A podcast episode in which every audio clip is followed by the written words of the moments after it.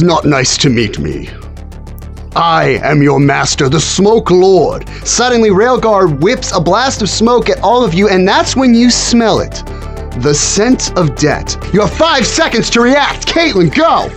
Enough cranberries to stuff yo mouth full of cranberries to your cranberries mouth content.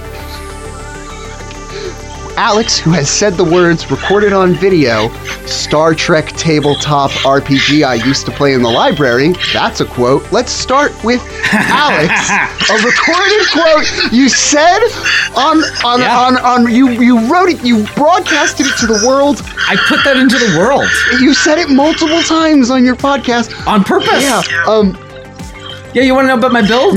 no one wants to know about your Alex's dad is not my dad.